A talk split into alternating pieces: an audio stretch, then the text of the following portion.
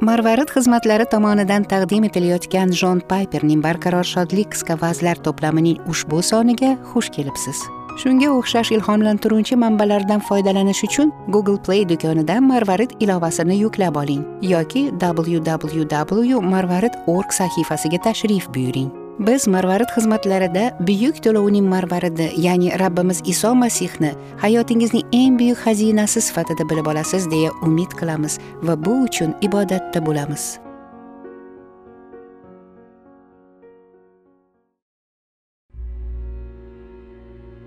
Yigirma ikkinchi dekabr.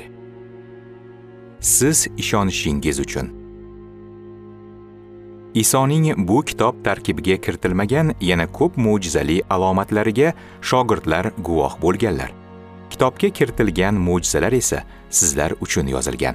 Toki sizlar isoning masih xudoning o'g'li ekanligiga ishonib bu iymoningiz tufayli hayotga ega bo'linglar.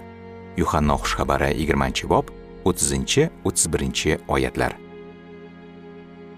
Jamoatda ulg'aygan va uyqusida ham iymonimizning buyuk ta'limotini aytib bera oladigan shu bilan birga havoriylar ishonch belgisini aytayotganda esnaydigan biz kabi odamlar oramizda bor. Azalda otadan tug'ilgan xudoning barcha ulug'vorliklarini aks ettiradigan uning shaxsiyatini ifoda etadigan xudo o'g'liga nisbatan hayratni unga bo'lgan ehtiromni qo'rquvni va hayratni yana bir marta his qilishimiz uchun oramizda nimadir qilinishi lozimligini yaqqol his qilaman. Xudo borliqdagi hamma narsalarni u orqali yaratgan va o'z kalomining kuchi bilan borliqni saqlab turibdi. Siz bu olamda mavjud bo'lgan har qanday ertaklarni detektiv asarlarni sharpalar haqidagi hikoyalarni o'qishingiz mumkin. Biroq ularning hech biridan xudo o'g'lining inson qiyofasiga kirishidek hayratlanarli aql bovar qilmas narsalarni topa olmaysiz. Biz naqadar o'likmiz. Sening shon shuhratingga sen haqingdagi hikoyalarga qanchalik beparvomiz ey xudoyim. Men necha martalab tavba qilishim va xudoyim inson o'ylab topgan hikoyalar sen haqingdagi haqiqiy hikoyalarga qaraganda ko'proq meni hayratga solgani ajablantirgani tuyg'ularimni junbushga keltirgani va menda quvonch uyg'otgandan afsusdaman deyishim kerak edi. Ehtimol koinot haqidagi zamonaviy filmlar bizga oz bo'lsa ham foydali bo'lishi mumkin. Biz boqiy xudo haqida masihning buyuk ulug'vorligi haqida nosiralik iso orqali ular bilan bizning oramizdagi haqiqiy jonli aloqa haqida o'ylaganimizda ayrim mo'jizalarga hayratlanishga va ajablanishga qodir ekanimizni ko'rsatish orqali ular bizni kamtar bo'lishga va tavba qilishga undashi mumkin. Iso men ana shu maqsadda olamga keldim deganda aqlga sig'maydigan g'alati va sirli gapni aytgan. Yuhanno xushxabari 18 bob 37 oyat.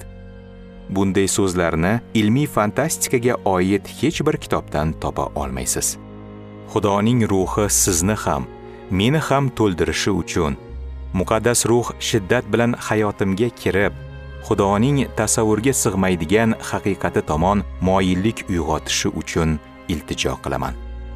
Kun kelib kun chiqardan kun botarga qadar osmonni momaqaldiroq qoplaydi va bulutlar uzra inson o'g'li qudratli farishtalari bilan birga alanga ichida zohir bo'ladi.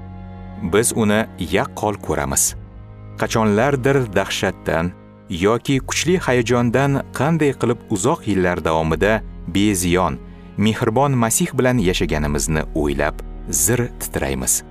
Bu narsalar aniqrog'i butun boshli kalom biz ishonishimiz iso masih xudoning yer yuziga kelgan o'g'li ekandan hayratga tushishimiz uchun yozilgan.